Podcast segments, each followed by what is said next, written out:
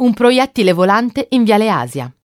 Siamo in Viale Asia. Mario e suo padre, dopo aver fatto colazione, si recano in direzione della banca di credito posta su questa via. Siamo nel quartiere Eur di Roma ed è qui che avviene la sparatoria fatale in cui il ragazzo verrà colpito a morte da una pallottola volante.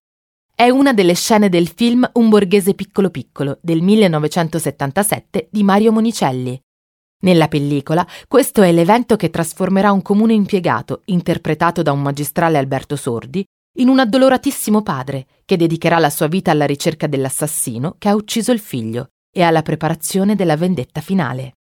Il film, infine, segna anche un punto di svolta per la carriera cinematografica dell'attore romano che per la prima volta scinde il comico dal tragico.